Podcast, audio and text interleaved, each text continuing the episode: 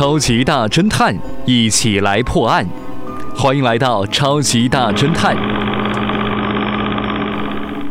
本期的案子发生在日本，经济间谍村山被当场抓获了。放开我！你们你们要干嘛？放开我！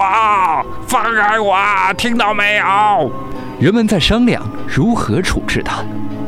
有一个人说：“把这家伙捆起来，放到铁道上去。这样一来，车压伤后就会脱轨，也就破坏了现场，就不会留下证据。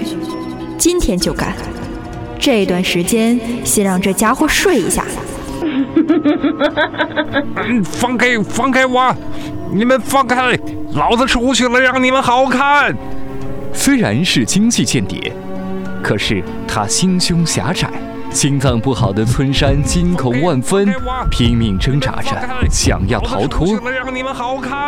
怎奈他被注射了镇静剂，陷入了梦乡。醒来时，他发觉自己被结实的捆着，扔在了铁路线上。碎石碰到了手，而且不知道为什么还被戴上了眼镜。过了一会儿，前方出现了火光。逐渐向这边靠近，原来是列车来了。如果这样躺着不动，会被压死的。嗯，放开，放开我！不要啊，不要啊！可是身子不听使唤，随着一声绝望的惨叫，村山的人生结束了。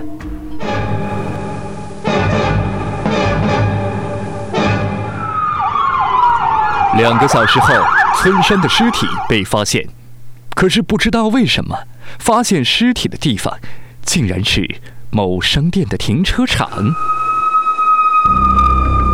经过法医鉴定，他的死因是心脏麻痹。